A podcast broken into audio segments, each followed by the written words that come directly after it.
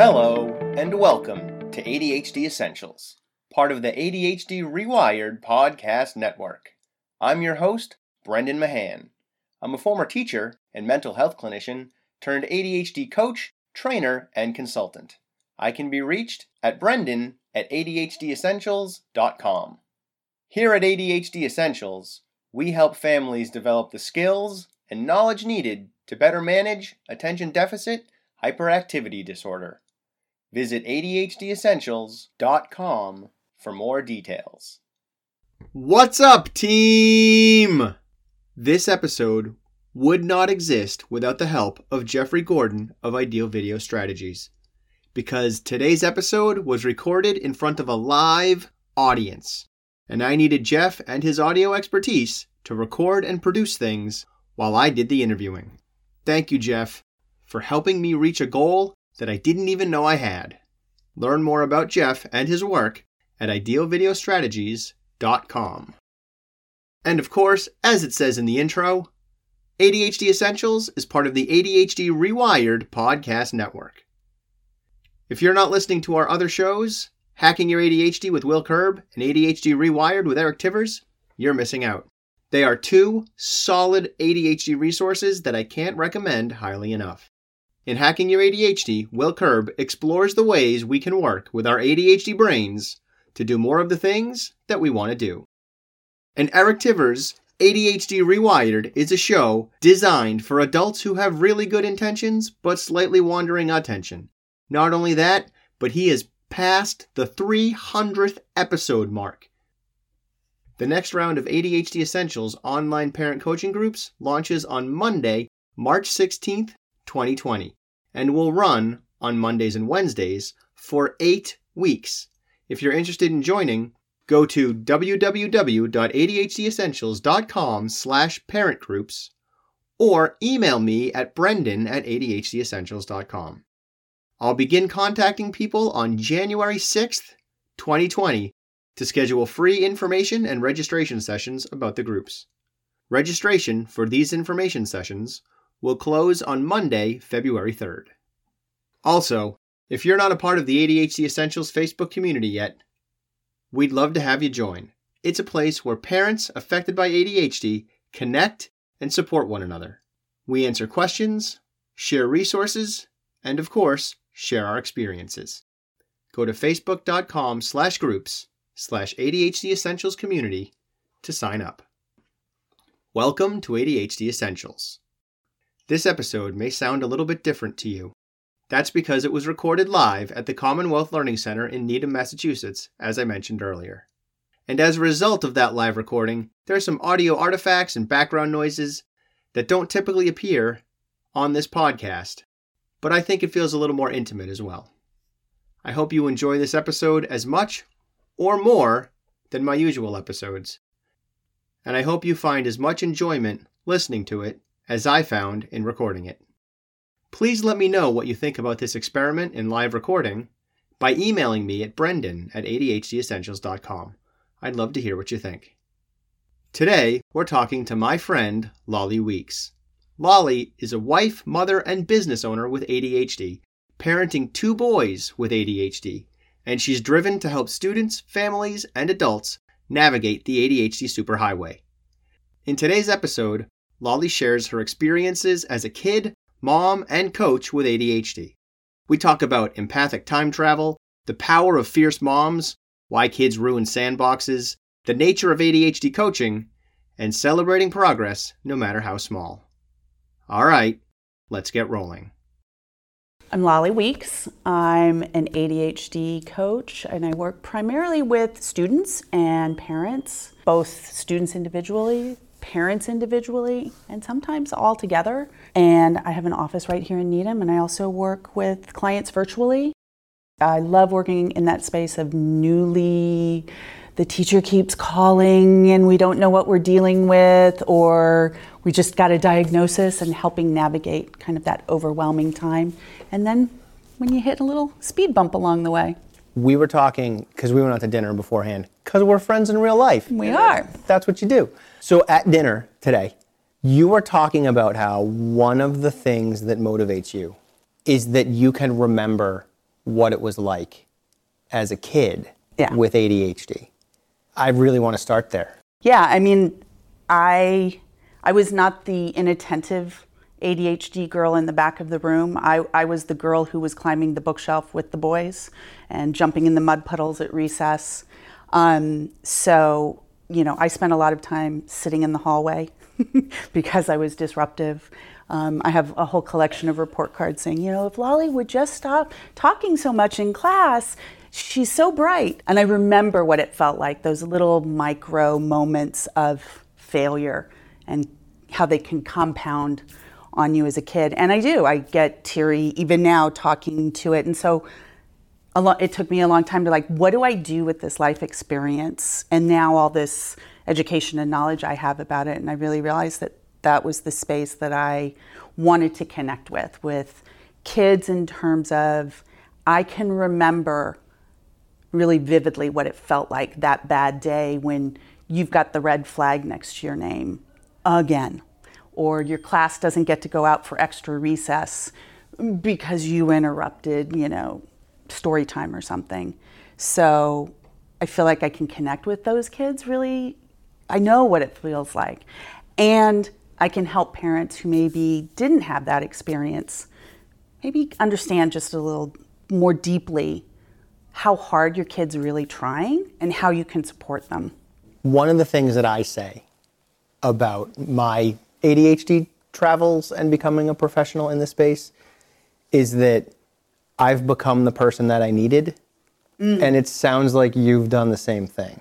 Yeah, yeah, I love that. I've had clients eight, you know, nine years old, and just having a grown up say, Yeah, some days at school it sucks. And they're like, there's a grown up who will admit they were naughty at school, you know, because they're always getting, you know, a consistent message of all the things they need to do better. And that's the goal is to help them, but also to just have somebody who goes, I get it. It's not easy, so let's figure out how to make it easier. And it is, it's really, it, it just gets me when some kid goes, oh, wow, you sat in the hallway? Yeah, I love that and seeing that moment. So that's my big motivation was how do I take all of this and make it purposeful? As a kid with ADHD, because that I, I like to think of it as empathic time travel, that ability to go back to who you were when you were 10, 12, 14, however old, and feel it. And even if the memories are hazy, you still like, I know how that felt. I know what it was like to be in that situation that this kid is in, mm-hmm. or, or even that this adult is in. What are some of the memories that come up? I had my third grade teacher whose very pointy fingernails spent a lot of time in my armpit. Guiding me out to go sit outside because, you know, after recess I was having a hard time settling down so I could, I won't say her name, she's probably passed because she was older, but those are the things that I think that we also forget. It's very common for these fast brains of ours to also be very empathic. I know you, a lot of clients will say, you know, my kid's just so like, they'll be the one who goes right over on the playground, you know, when they see someone else in distress or things because they are, they, they pick up on those vibes. I call time, I think empathic time travel is a great reference. I think it's better than what I use. I may start using it because I often say little Lolly is like just a half step behind me, going, I remember that. Do you remember? And she can just really connect with that memory and those emotions very quickly. So maybe t- empathic because sometimes I'm like little Lolly and I'm always afraid some parent's going to go, um, you have a little, you know, voice following you around. I'm like, no, no, I'm okay, really. So, what helped you get out of there? School was hard, school was challenging. What buoyed you up? Elementary school was excruciating.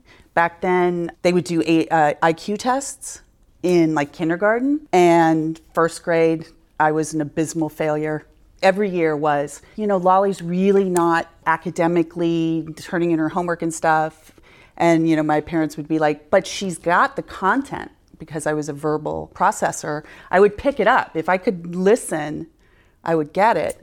But they would be like, but she never turns in her homework. She does really poorly on her spelling tests. And my mom would be like, no, you're not holding her back. And they would be like, this IQ test was wrong, obviously administered. So I took an IQ test pretty much every spring until sixth grade because they wanted to hold me back. And my mom would be like, uh uh no. And that discrepancy between theoretical ability based on the IQ test. Right. They didn't match up. Yeah. yeah. And that's ADHD. Totally, yeah. I, you know, write a paper. I still have, I remember, I think it was fifth grade, we had a project about, it was like a civics project, and we had to write our, create a utopia. And, you know, we could do whatever we wanted. And it was the first time that like something totally captured my imagination. And I mean, I created money, I created a language, I made up words for the names, I had a map. And it was funny because my teacher, I never forget, my teacher was like, where did this come from? you know, because all of a sudden something and that hyper focus kicked in and I worked on it for like, you know, the two weeks every night and I was making collages of, you know, like the travel brochure.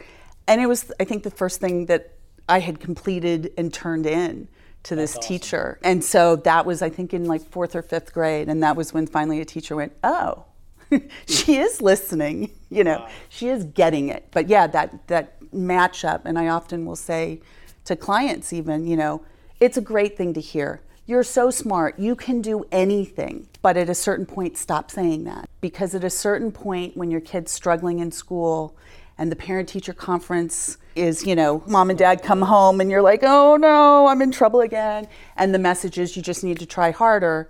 At a certain point, you just start looking at the grown ups in the room and saying, obviously, I'm not that smart because I'm not doing good on my grades and my parent teacher conference was tanked. Yeah. So I know for me, it started to develop this sense of like, so maybe the grown-ups in the room really don't know what the heck they're talking about. And on my end, when I was a kid, right, because I, similar to you, I was not executing at the level that everyone figured I could. And I actually had a teacher in fourth grade who would, and I don't remember this. I only know this happened because my mom told this story so many times, and she's not going to lie to me about this. but I had a teacher who would call the house like at dinner time and give me quizzes over the phone. Oh my God. Yeah. I would have loved that. I don't even remember it. And I, I shouldn't say that because I can empathically travel back in time. And my gut, the emotional response I have to that is one of violation is a little strong, but kind of like invasion is better. Like, I'm home. Why are you dragging school that I suck at so much mm. home? Like, that's the closest I get to having a memory of this. As an adult, I'm like, that's amazing that that teacher went and did that because Right. I, I taught. I know what that means in terms of care, in terms of compassion. I totally understand it. But as a kid, I have this vague like, ugh. And but that was what got me through fourth grade I was was I was say, able to verbally process it more effectively. How did you do on those quizzes? Better, yeah, because she wouldn't have kept doing it if it if it wasn't Right. working, and it, it did. But where I was going was was that struggle is so true for so many folks with ADHD, and what you were saying about that speech of you're so smart, you can do it, you just have to try harder Buckle down. kills me. That's not the way to communicate that message. It's a good message. It's a message I deliver to my kids sometimes, but I don't put it that way. I don't say you're so smart you can do anything because that just isn't true. There's lots of people out there who are incredibly intelligent and can't get out of their own way and can't do anything. They can only do some stuff. And that's the way it goes. The message, the way to deliver that message is you've got the skills, you're smart, that stuff is fine, but we have to point it towards effort, right? We've got to point it towards you just got to work hard and be willing to put the effort in, which does not mean I'm about to say try harder, because that also doesn't work. We have to make sure we praise the effort over the intelligence because I can always work harder, I can't always be smarter. So if I hit a line where I can't seem to do it anymore, if the thing I'm hanging my hat on is my intelligence, I'm going to assume I've reached the limit of my intelligence and I can't go any further. But if I assume, if I'm hanging my hat on my effort, I'm assuming that I've maybe hit the level of where I can effort right now, but I can maybe try harder tomorrow. That's going to change. Effort and that stuff can, energy level will, will change. But also, it's not about you just have to try harder. It's about we just need to figure out how we, because I'm talking to a kid, mm-hmm. and and they need my help. I'm the adult. Right. So we just need to figure out how you're going to do the thing that you want to do. Now it's a problem to solve.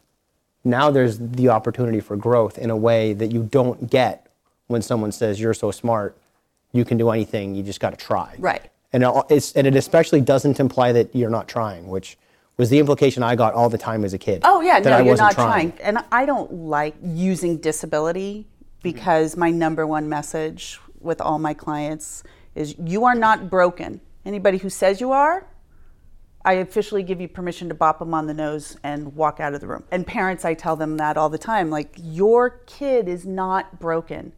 And I've had some clients who are like, there's a chiropractor in who will do a series of 12 adjustments and cure ADHD. And I'm like, run, because they're not broken. It's just how our world, and especially academically, it's square hole. Each seat has gotten more defined and restricted. And we have these amazing kids who are round pegs and octagons and triangles.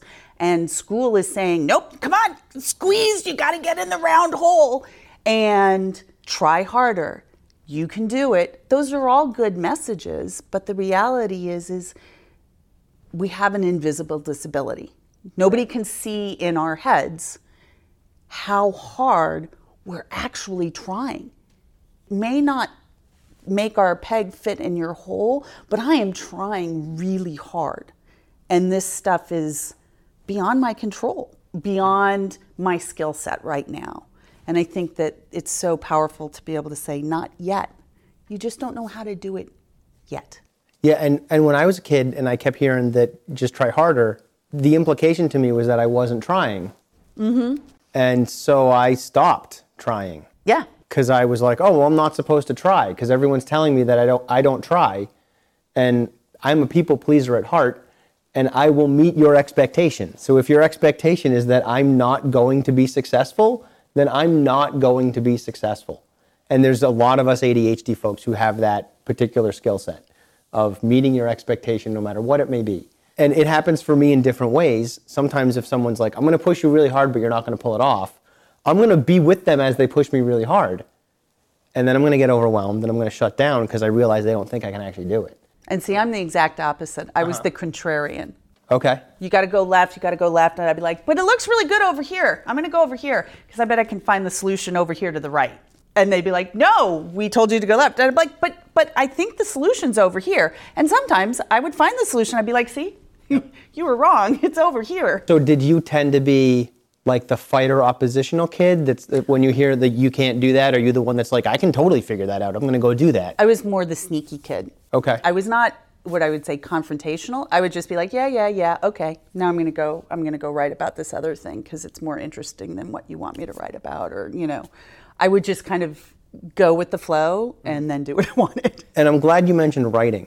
And I, I'm sort of maybe jumping you forward a little bit, I don't know. But we're sort of talking about the struggles of ADHD and we're talking about a lack of success, right? Mm-hmm. That's kind of where we are at the moment in childhood. But as you grew up, you found that success. Yeah. You had a successful blog, The Fortuitous Housewife, which is where the writing sent me. So how do how do we bridge that gap? How do we get from the kid who's struggling, who's being kind of sneaky, being kind of like subversive, oppositional kid, to married, successful woman with a blog that is bringing her things that are causing her to call it fortuitous? you know, it was like that teacher with that one assignment who realized, oh, I captured her imagination. You know, another teacher who in civics we had cultural days the whole year and turned out she'd grown up in Hawaii and she taught us a few words of Hawaiian and I got hooked.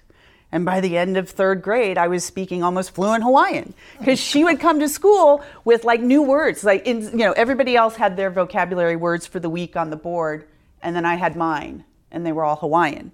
Do you still speak Hawaiian? I don't because I don't have anybody to talk to in Hawaii, speak to, speak Hawaiian. But it's an amazing language because it's phonetic, it's consistent in all of its rules of spelling, and so it was all of a sudden oh, I was passing all my spelling tests. so there were little moments with teachers that I connected with, struggled through middle school, and then it was really my sophomore year English teacher who, again, particular assignment caught my attention. I liked I actually read the book, wrote the report, and she was like, Lolly, can you stay after class? And I was like, I turned in the essay. What's you know what now? She sat me down and she's like, this is the first time she had like really seen a full effort mm-hmm. paper, and she was like, you're a really good writer. This is really insightful, and it was the first time that a teacher really pulled me out and said, hey, there's a disconnect. You can do this. She really like pulled me along through my sophomore year. You know, she would check in with me. She would do all these things now that we, you know, breaking up the project, you know, the, assignment, holding me accountable. And because I got a lot of positive instead of, you didn't do a very good job on this, you didn't fully explore this or whatever, I got a lot of positive from her. It just created a really great momentum mm-hmm. in terms of, oh, I can do this. There's somebody who really believes that I can do this. And it just, it actually started then bleeding out into my other classes because I started to feel more confident. You know, if I turned in a paper that wasn't great, you know, she would be like, hey, what about, and she would work with me in terms of making it better, not just giving me the grade and saying, try harder next time. That was a big transformation from the first day of high school when I arrived. And because I had struggled all the way through middle school, I arrived at my high school, and at our high school, they you picked up your schedule the first day of school, and you got your locker. And I picked up my schedule, and all my friends had, you know, oh, what class do you have? And I had one class on my schedule. I was like, what? The, and it was, I forget what the acronym was. And it was like in the back of the school. And I finally found this classroom. And it was the learn, it was the 1977 version of the Learning Center. It was the place where all the kids that they didn't know what to do with went. So it was every conceivable disability, learning, to every, everybody in this one classroom with like one teacher who was like trying to shepherd every. And I remember sitting the first day through school, just like, what? Because while I struggle in school, we had all these wonderful gifted programs back when we had budgets for gifted programs. So that was my salvation through most of school, were like these pull out gifted classes or after school gifted classes. And here I am all of a sudden sitting in this room and I'm like, am I supposed to sit here all day? How do you get from basement back of the school Yeah. all day in this one room with this like 1977 version of uh I had a fierce mom who marched into school the next I went home and I was like, I don't I don't even know what happened. And my mom marched into that school and again she pulled out the file of IQ tests and said, "Put this kid in college prep classes or you know that version of it then." And they were like, "She'll never she'll never make it." And she's like, "I don't care. She's my kid. I'm telling you to do it. Do it now." And I remember the administrators just looking at her like, "You're crazy, woman." She's like, "Do it now." the next day I had a real schedule and, you know, all accelerated classes. And yeah, I floundered, but I found my way. And just having that one teacher, and I remember she literally like handed me off to the junior English teacher, like, here she comes. This is what I'm doing. But I always say, like, having one adult who really truly doesn't have to because they're a parent or whatever, but thinks you're awesome and you can do it and applauds you for the progress, the effort. Totally transformational. and that's what you do with your clients, right? Yeah. Because we've had enough conversations and we've known each other long enough that I know that you've been that teacher, you've been that mom. Not that you've been a teacher, but you've played the role that that teacher's playing, and you've been that mom, and we'll get to that soon. And you've been that cheerleader, and you've been that parent, and you've been that adult for kids Yeah. for as long as I've known you, and that's we're probably going on four or five years of Yeah. being friends now. And you've not only been that person for kids, but in the town that we're in right now, you've been that person for the parents of those kids of and them, helping them steer their children through school and, and helping them be the mom who barges into the school and is like, that's not what's happening for my kid. This is what's happening for my kid by giving them the resources and the language and, and the, the sort of support. Or when they say, no, the school says he's fine, he doesn't need testing. And I'm like, nope, go right back and tell him it's my legal right, test my kid for, you know, for whatever, it may be that they're doing great at school, but they're a mess when they get home. Your right is to fight for your kid. Yeah. Nobody knows your kid better than you. Fight. Follow your gut instinct. So, where does the ADHD diagnosis come in? When does that happen? Well, I I do. I have clients who will reach out to me in that space of the teacher's calling me every other day, and the teacher thinks it's ADHD or something else or attentional. And so I will, you know, I'll work with clients in terms of, well, first let's figure out what's really going on mm-hmm. and finding the resources and making sure that they really have a good, thorough diagnosis. Privately, you know, I always clarify with them, you know, schools evaluate and they have a lot of great tools, but they can't diagnose a medical condition, which ADHD is. Yeah. Legally, they can't. They can't. They cannot Like tell officially, you. a, a school cannot diagnose ADHD. ADHD is a, a medical diagnosis, so you've got to go to someone who's licensed to do that. But you know, you can implement a lot of amazing strategy to s- to support your kid before that. But you really need to know what what the landscape looks like, so you can make sure that you're bringing the right resources. Um, you've said this to me.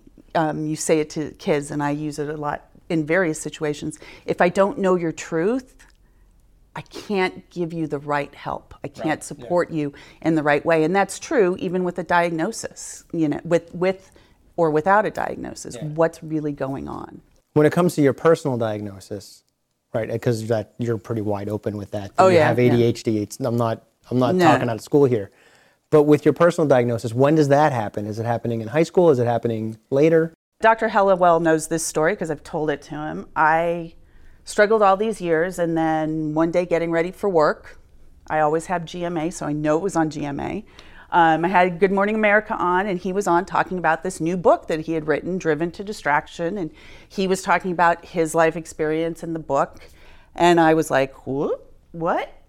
Wait a minute. And I went out and got the book like the next day at the you know local bookstore, and I read it, and it was the best roller coaster ride of my life because I read like five pages and I was like, oh hallelujah, yes, here we go, that's me, uh huh. And then like the next five pages, I really wanted to take the book and beat him with it because I was like, where have you been?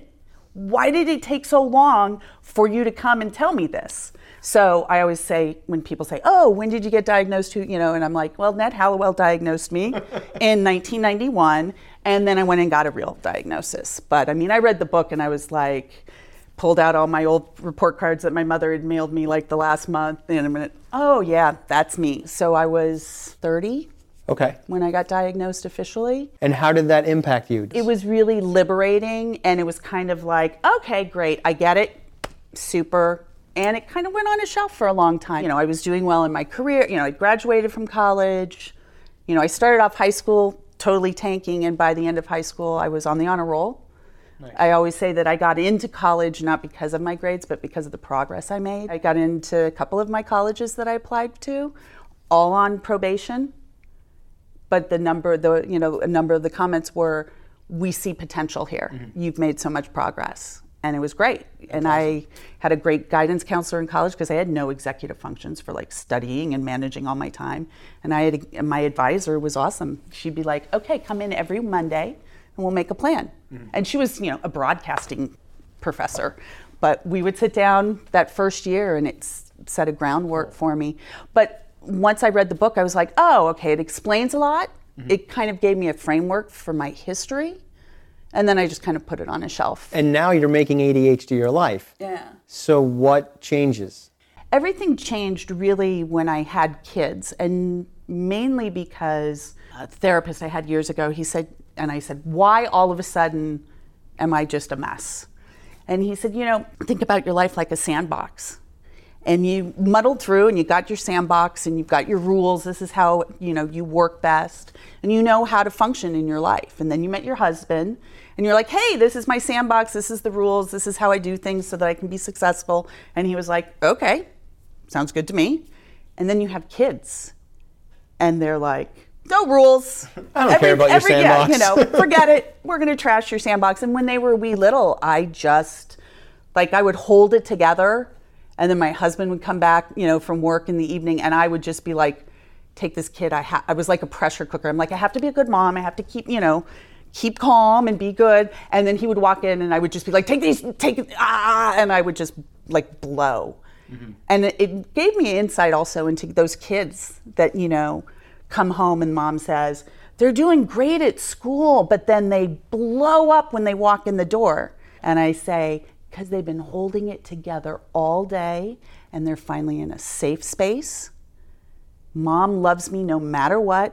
Kaboom! I got to get this out somewhere. But yeah, so it was when the kids came along and my carefully structured systems and processes that I had put in place to be successful in my own life just got blown to bits. That was when I started to say, wait, how do I navigate this new stage? That was when I first went on ADHD meds, which was a revelation because it was like, oh, hello. I use the analogy that you're driving down the road and everybody's bebopping in their car to the song, you know, and you can see everybody to the side of you in traffic.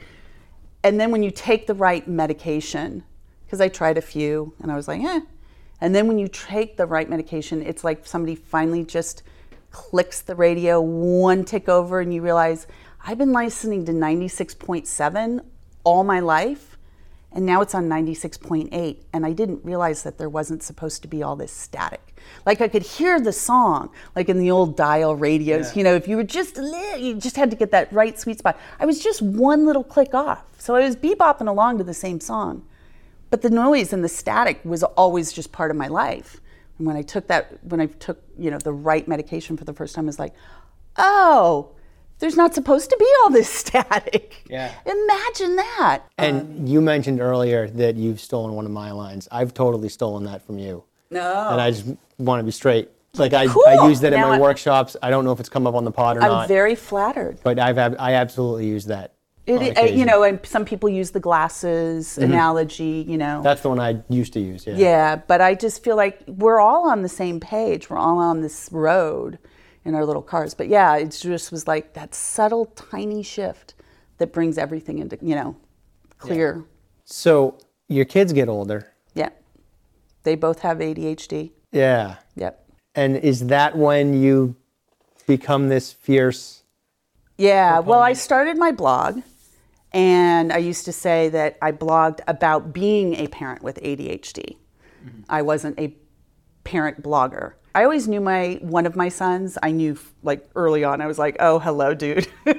You're so wired like me." But when both of them were diagnosed, it shifted everything because I did. I number one, my big shift was you know, I was going to the annual conference already. I was helping other parents who were reaching out to me from my blog um, in terms of, I don't know what to do with this, what, you know, just help and mentoring kind of.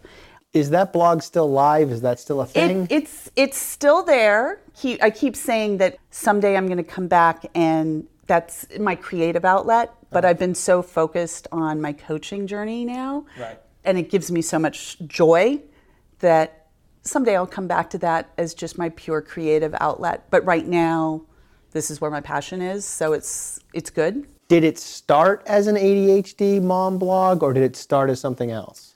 Well, the tagline on it was uh, ADHD is my license to be eclectic. So I wrote about anything. I used to say I've read about anything that holds my attention long enough for me to sit down, write it, and hit publish. So, I mean, anything from recipes to knitting to I can't get out of my ADHD fog today. And it's called The Fortuitous Housewife. What's making you fortuitous? I just felt like with all of the struggles as a kid, I found myself at a point in my life where I was like, I have these great kids, I have a wonderful husband, my life is pretty awesome. And it didn't turn out all that bad considering how much struggle I had as a kid with this ADHD thing. And I want to interrupt for, for the folks listening that that is critical for you to hear. That you can struggle as a kid. You mm-hmm. can you can be the kid in the basement in the back of the school in that program that's going to last all day, one class on the schedule, and that kid can become mm-hmm. a fortuitous adult. And some of that necessitates adults taking a hand in intervening. That means you need to be the mama bear, you need to be the papa bear, you need to roll in and kick the school's door open and all that stuff. Sometimes it means you've got to find good mentors, you've got to find good role models. like Lolly has done and like Lolly now is. But having a kid who's struggling right now does not mean that you will have a kid who is struggling later and does not mean that you will have a kid who cannot be an effective adult because absolutely your kid can make that growth and you can help make that growth happen for them. I, I just think that's critical for parents to hear because it's easy to lose sight of the fact that it's not about raising an eight year old or an eighth grader. It's about raising a healthy, well adjusted 26 year old or a 36 year old or 46 year old. They'll get there, you'll get there. I want to draw attention to that. Well, and I think if there's one gift of having a kid with ADHD is, I mean, we have this beautiful baby and then this toddler, and we write this script, our, this narrative in our head, all our dreams for our children.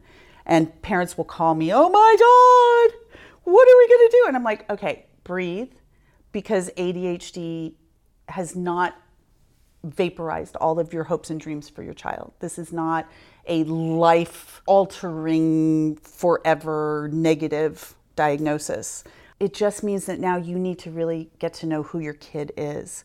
You have to get out of that narrative and allow yourself to get to know really who that kid is and what narrative they want to write and how you can support them. Mm-hmm. And I think that in some ways that's a gift as a parent because it forces us to take off our rose colored parent glasses and go, who is this human being and how can I support them? What do they need? you know, if you can find the silver lining. But that's what I always tell parents, you know, they may still go to Harvard and become a Supreme Court justice. They may still win a Nobel Prize. They just might take a really different route than mm-hmm. you ever expected. The number one thing that they have in their corner is you, because you're talking to me or you're reading that book or you're listening to ADHD Essentials.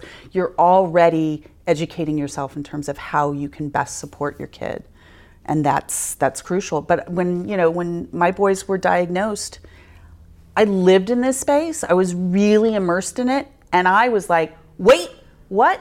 Who do I call? What do I do? What do I do first? And as a parent, you you just immediately go into mom mode of like, I have to solve this problem. I have to save them. Yeah. And it's overwhelming. And I realized now, wait a minute. I'm knowledgeable. I'm educated. I'm in this space, and I'm freaking out if you're not living in this space, I can only imagine how overwhelming, terrifying, where do I go? What do I do next? Mm-hmm. And that was really when everything changed. And you really navigated that well. I, I don't know, call my boys. well, be, and here's here's how I know that. You are the first and among the only parents who are affected by ADHD, either because they have it, their kids have it, or both, both in your case, who I met and did not immediately mind me for information and help and assistance and oh my god it's just a relief that i've seen you in person and i know that you know stuff. You were just like yeah cool i got kids with adhd and not only were you on top of it and, and we've had conversations about little stuff here and there that's more like people who are friends talk about stuff. It's, yeah. You're not like, what do I do? But not only did you no, have just normal, you know, yeah, bitch, normal typical bitching stuff. about your kids, and yeah, and like like normal sort of fine tuning. Like I think I might do this. What do you think about that yeah. kind of stuff? But not only were you on top of it and have a not only did you have a solid understanding of how to navigate it, but not just navigating ADHD, but navigating a school system and and that kind of stuff. But you also have this remarkable ability to network like you have a monstrous network that is really effective for handling the kinds of challenges that you were facing around ADHD, both in terms of my kids have it and then moving into coaching and, and mm-hmm. doing that. So I'd love to play with that a little bit about how, how did you arm yourself with the knowledge and network that you needed to help your kids? I mean, I went through what a lot of parents did. I had two kids who were doing relatively well in school. And I kicked down the door. I had a conversation with the school principal. Well, I've been in education for blah blah blah blah blah, and I was like, I don't care. I've read the laws. I know. I know. Test my kid. Oh, so and they this principal actually said back to me. So let me just be clear. You're saying you want to utilize your legal right to demand your children be tested. I said yes, But I mean, it literally was the school of hard knocks. You know, I went through that path that so many parents, and I learned those lessons. And then I delved into educating myself. So, what are the laws? What are the rights? Where can you push? How do you collaborate? You know, mm-hmm. how do you get the teacher to be an advocate for your kid in the classroom? You know, how do you build that relationship? You know, I just did it because I had to for my own kids. And again, I had this new information. So, what do I do with it? I want to help other people make their lives a little easier. And to raise two kids who don't believe ADHD is a stigma. Mm-hmm. I always tell parents, you know, if you don't tell your kids, and everyone has to their own journey, but knowledge is power. You know, my kids knew right up front, you have ADHD, this is what's, what it's about you know, at an age appropriate level and educating them as they went along. And I had a teacher um, one day call me after like, you know, the first week of school or stuff, and they're always having, you know, the get to know your new classmates. And she called me up and she know, knew my history and she knew, you know, what I did. And she said, I have to tell you, we were doing a tell your classmates three things we don't know about you. And she's like, and your son was like, I play baseball, I like tacos, I have ADHD, and I have a dog named Zara. And she was like, and it was just like, no blip, no nothing. And I have ADHD and da da da. And she was like, and I just, I love the fact, and I was like, that's my goal is that it's not what defines you. It's just you're a baseball player, you have ADHD, and you like tacos. It's just part of who you are. When you share that, you also give your classmates and your friends an opportunity to build their own empathy skills and their own awareness about how to support other people. That is working, that strategy, because 45 minutes west of you, and my guys are 10, so five years later, mm-hmm. I guess, ish. I got podcast listeners, you can't see this, but I, I got some clothes branded for my ADHD Essentials stuff, specifically for the conference that I was at, so people would know who I was. And my kids heard I was doing this, and they were like, We want ADHD Essentials sweatshirts. And I was like, Okay. And then I started thinking about it and I was like, I don't know that I want to get them ADHD Essentials sweatshirts because that might cause stigma. Because I'm thinking, as a 41, 42 year old guy, that that would have been terrible when I was a kid. So instead, the logo that I used was ADHD Essentials with the word podcast like stamped on top of it in yellow. Because then my kids could say, oh no, that's my dad's podcast, instead of it being like I have ADHD yeah. sort of a thing. And so I did that on purpose. And then I told them that was why I did it, right? I was like, I've got this stamp on there so that you don't have to feel like kids aren't going to make fun of you because you have ADHD or whatever because you're wearing the sweatshirt. And they were like, no, dad, like no one's going to make fun of us. Everybody has ADHD. There's like six kids in my class who have ADHD. It's not a big deal. And I was like, that's awesome. Like that, that's great. Yeah. That's the kind of perspective I want the kids it's just, coming up to have. And that's the thing. It's like just embracing all the difference. And I've had parents who are like, oh, but I don't want to tell them because I don't want them to be stigmatized. I don't want them to be labeled. And I'm like, okay, they came out of the womb and a doctor said it's a boy, it's a girl, a label. They're shy, they're outgoing, they're athletic, they're creative. We carry around labels. Right. So when you withhold that label, you're also withholding the information that frees them from and opens up exploring other facets of who they are. So I feel like it's just in an appropriate age way, appropriate way and what's comfortable with your family, but give them the power of knowing who they are because if you hide that, then they see all their friends around them.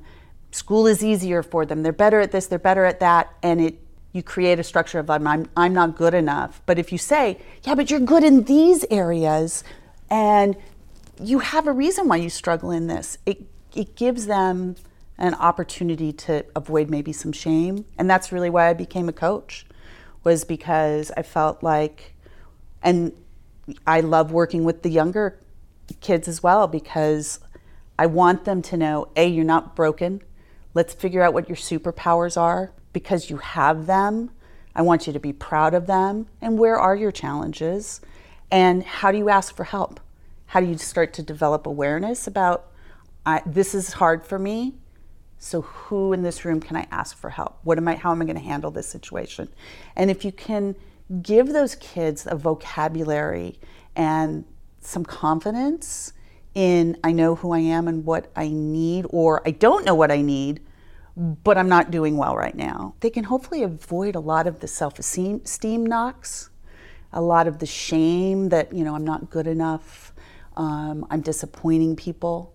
So that's why I love working with parents and kids because just to give them that, like, no, stop. You're awesome. You're unique, just like everybody else is. Everybody has their stuff. We just happen to have a name for our stuff. Right. It's called ADHD, but you know, so that's it's really I I was proud because just to, I want my boys to never think of it as a stigma, and if they can be open and honest about it, and maybe take a little tiny chink of stigma away from maybe somebody else in the room who has ADHD, like oh maybe it's not so bad. He's kind of proud of it. Then that's great. So let's go to that coaching part. Mm-hmm. I'm sure I have listeners who are like, what does that even mean? What is, what is a coach? How do you become a coach? What's going on there? You have gone through the coach training not so long ago that it's in the distant memory. Yeah. So what's that experience like? What does it mean to be a coach and what does that what does that training look like? Well, and ADHD coaching is a little more targeted and specific because we're really trying to help you figure out whether you're a kid or an adult where is ADHD impacting your life? Where are those skills that maybe, you know, and, and I frequently point out to parents because it's not commonly discussed, you know, wherever your child's ADHD is impacting them, they may be 11, but if their working memory is an area that's really impacted by their ADHD, that 11 year old may be functioning, you know, like an eight year old. So if you're saying you've got to be responsible for your stuff, you're 11 years old now, you need to ramp back and say, so what would I do if they're eight? How do I help them develop that skill? And helping parents start to develop some awareness around, okay, this is an area of challenge for my child. So, what are some strategies, tools, frameworks, supports that I can either help them build that muscle or this is going to be a lifelong challenge for them? So, let's help develop some habits that are going to minimize that challenge.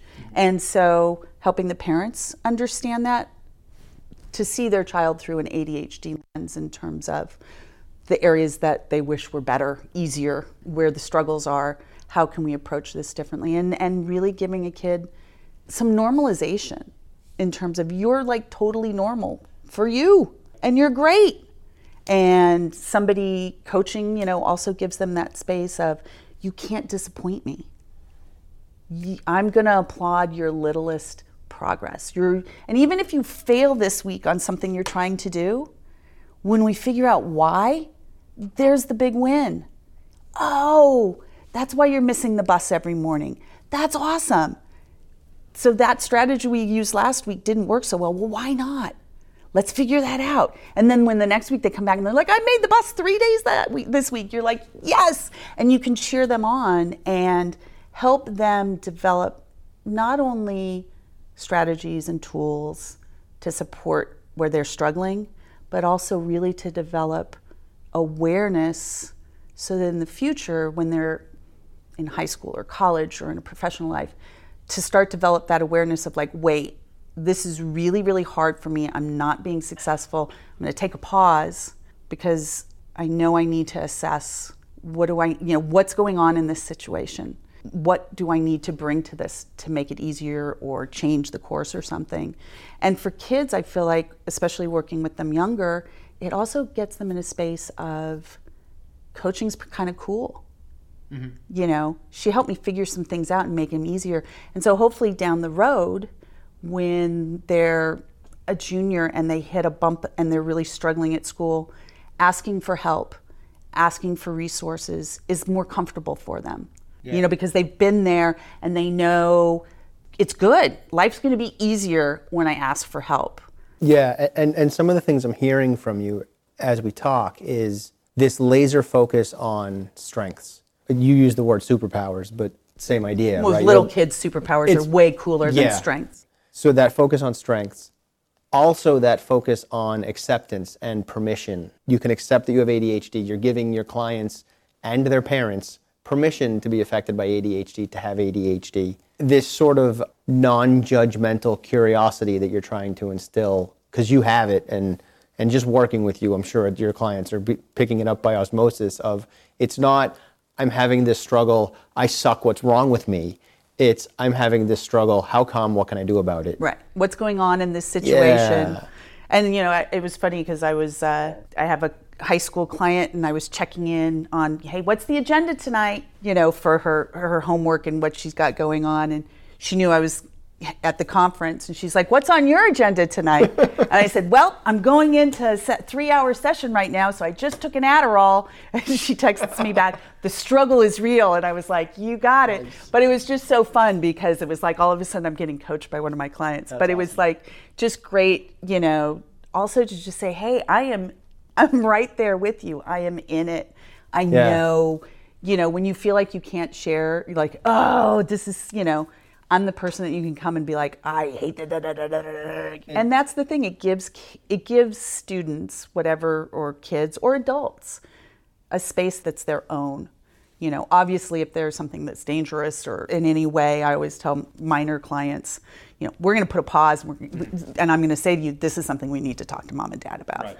But otherwise, you can come in and rant and rave about your science teacher, get it out and then let's work on the problem. But you can have a space where you don't want to disappoint mom and dad. You don't want to tell them how you're struggling in this class because you're trying so hard. Good, come bring this, bring it to my, bring it to my office. Sit down in front of your computer and let's figure it out. You're also helping them to not try so hard, right? Because another thing I'm hearing throughout this conversation is you're not saying try harder. You're, everything that you've framed in this is all try different. Yeah. And that's not the same because I can I can try harder to turn that lug nut with my hand, and I'm not turning that lug nut with my hand.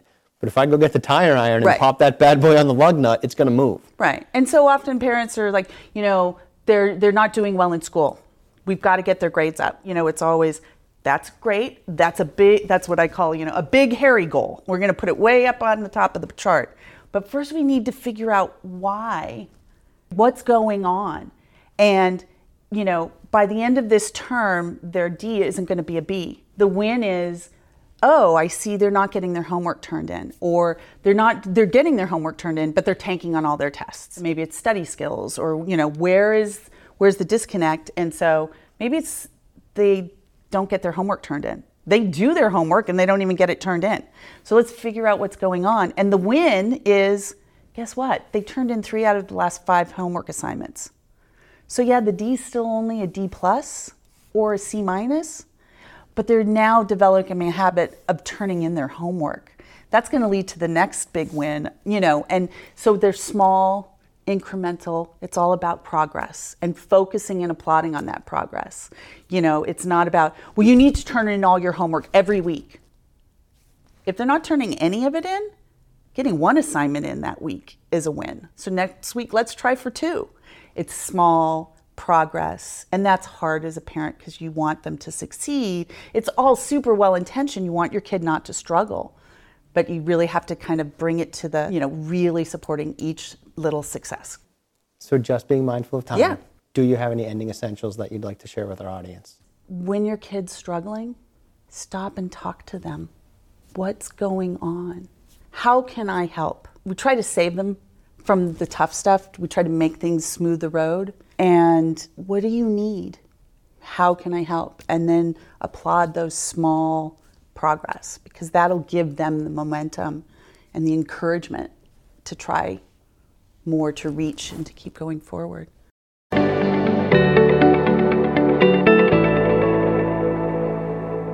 Hey, you're still here. Nice. Thanks for staying focused all the way through. If you have any thoughts or questions about today's episode, feel free to email me at brendan at adhdessentials.com. And don't forget to check out the website, adhdessentials.com, and visit our Facebook community. I'm looking forward to talking to you again next week. In the meantime, keep focusing on improvement over perfection. 10% better is all you need.